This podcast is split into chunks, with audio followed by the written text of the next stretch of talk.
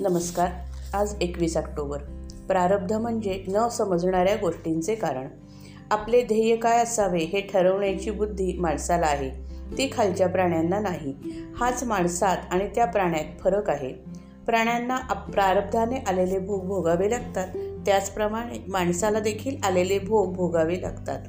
पण भगवंताचा पाठिंबा ज्याला आहे तो मागे पुढे सोयीने भोग भोगू शकतो. जगातल्या घडामोडी जशा चालतात तशाच आपल्यालाही सर्व गोष्टी प्रारब्धाने चालतात. आपण जे मिळवले आहे ते स्वतःच्या प्रयत्नाने मिळाले ही कल्पना गेल्याशिवाय देह प्रारब्धावर टाकता येणार नाही. माझे सर्व हे त्याच्या कृतीचे फळ आहे असे म्हटले की क्रिया तर चालते पण करते पण राहत नाही. पुष्कळ गोष्टी अशा आहेत की त्यांच्याकडे बोट दाखवून त्यांचे कारण अमुक असे आपण सांगू शकतो. पण काही गोष्टी अशाही आहेत की त्यांचे कारण आपल्याला दाखवता येत नाही. अशा वेळी त्या प्रारब्धाने घडल्या असे आपण म्हणतो. प्रारब्ध म्हणजे न समजणाऱ्या गोष्टींचे कारण होय असे म्हणायला हरकत नाही. संतांना देखील त्यांचे प्रारब्ध भोगावे लागते पण त्यांना देहबुद्धी नसल्याने भोगाचे सुखदुःख त्यांना नाही. व्यवहारदृष्ट्या औषध घेऊन मग भोग भोगणे हाच मार्ग खरा आहे. बुवाने आपल्या सिद्धीचे बुवाने आपल्या सिद्धीने रोग बरा करणे किंवा टाळणे हे बरे नाही. त्यामध्ये बुवाची प्रसिद्धी होईल खरी पण त्यात त्याचे स्वतःचे कल्याण नाही. तसेच लोकांचेही पण लोकांचेही पण हित नाही. समजा एक मनुष्य रस्त्याने चालला असताना वाटेत एक दहा रुपयांची नोट पडलेली आढळली.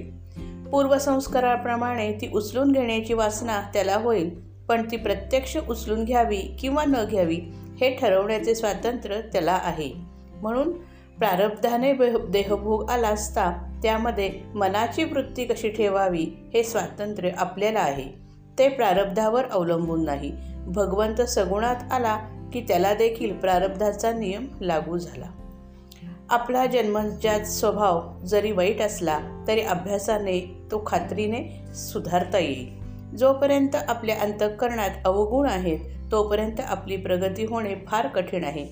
शेत पेरण्यासाठी ज्याप्रमाणे जमिनीची मशागत करायला पाहिजे त्याचप्रमाणे भगवंताचे प्रेम येण्यासाठी आपले अंतःकरण दुर्गुणांपासून स्वच्छ केले पाहिजे.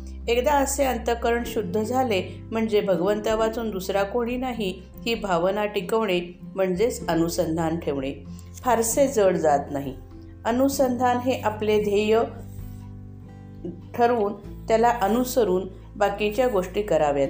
त्याकरिता सर्वांनी मनापासून नाम घ्यावे आणि आनंदात राहावे. मिळणे आणि जाणे दोन्ही प्रारब्धानीच आहे. मग हर्ष शोक वृथा का करावा? श्रीराम जय राम जय जय राम